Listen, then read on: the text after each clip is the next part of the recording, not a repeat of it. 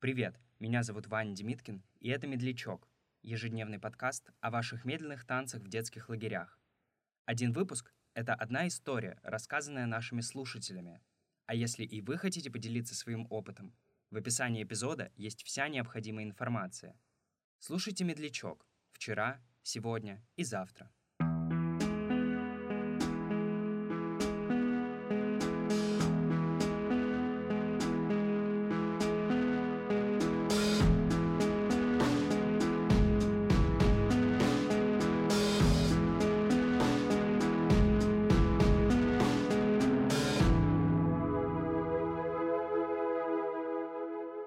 Когда я был подростком, мне было очень интересно, в какую сторону нужно танцевать медляк. А Почему кто-то его танцует по часовой стрелке, а кто-то против часовой стрелки. Я помню, что я всегда танцевал его против часовой стрелки, и так э, иногда так само складывалось, а иногда так складывалось не само, и была некоторая неловкость в процессе, потому что девочка хочет двигаться в одну сторону, а я ее как-то на автомате, не замечая этого, двигаю в другую сторону. Еще интересный кейс, особенно который у меня всплывал вот э, как только я начал танцевать свои первые медляки, это огромный страх наступить партнерше на ногу, потому что ты как танцуешь, да, тебе девочка симпатична, и ты наступаешь ей на ногу, и в этот момент ты просто понимаешь, что ты куда-то проваливаешься, потому что ты осознаешь, что э, как будто ты играешь в сапера, да, и нажал на ту самую клеточку, где была бомба. Я, как человек аналитического склада ума, любящий все контролировать и просчитывать, я во время танца мысленно очерчивал своими ногами траекторию того, как мне нужно двигаться и вектор, по которому необходимо смещать ноги, так, чтобы избежать наступания и попадания да, на ноги партнерши. Удивительно на самом деле, но вообще-то эта схема оказалась рабочей, и медленный танец начал танцеваться куда лучше. Еще,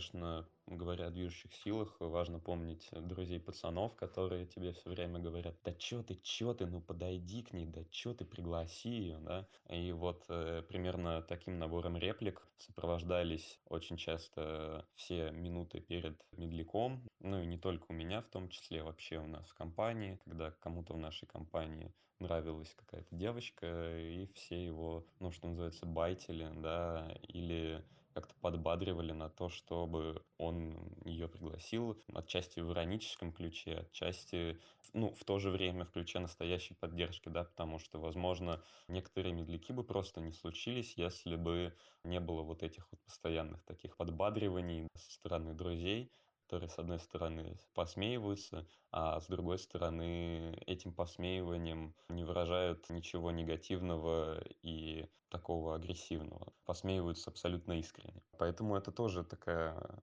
вещь, которая в медляках, мне кажется, имеет значение, а именно коммуникация внутри как бы своей группы.